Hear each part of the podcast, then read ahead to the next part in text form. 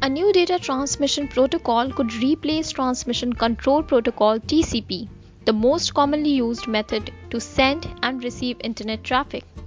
Fastly, an internet infrastructure company says that the new internet protocol QUIC improves the speed and security of data transfer and has a faster recovery mechanism. The internet transport ecosystem has been ossified for decades now, and QUIC breaks out of this ossification, says Jana Iyengar, one of the designers of QUIC and engineer from Internet Infrastructure Company. Fastly, QUIC is poised to lead the charge on the next generation of internet innovations.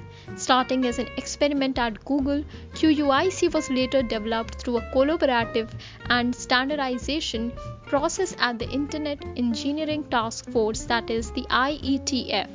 IETF sets standards for the global network and published QUIC as a stand- standard last week.